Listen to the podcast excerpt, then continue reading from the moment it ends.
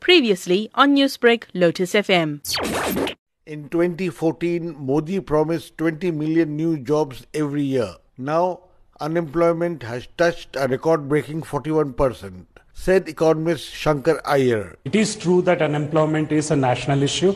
It is worse in small town areas which are adjunct to agricultural farms. When you're facing unemployment, the voter will be discerning enough to judge as to who will solve his problem. The question before the voter is Does the Congress or anybody else at the national level have an answer for which the Modi government has struggled?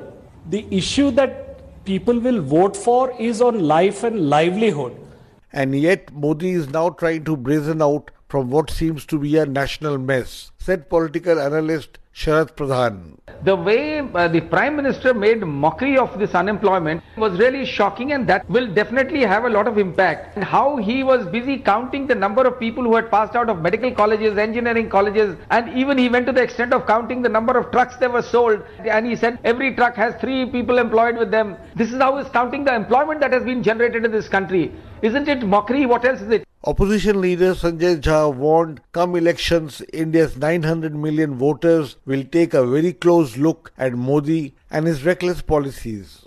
This is going to be a battle of whether India is going to be Mahatma Gandhi's ideology or the ideology of his assassin Nathuram Godse. Because ultimately you only get good economic growth if you have social harmony. And I think these are issues on which the people of India, urban or rural, are going to take a very deep look at. Yet Modi remains India's tallest leader. His spokesman Nalin Kohli insisted even as surveys showed his rivals were gaining ground in India's popularity contest. Now his party fears it could pay the price for the follies of the past. For Newsbreak, this is Rana Senn reporting from New Delhi.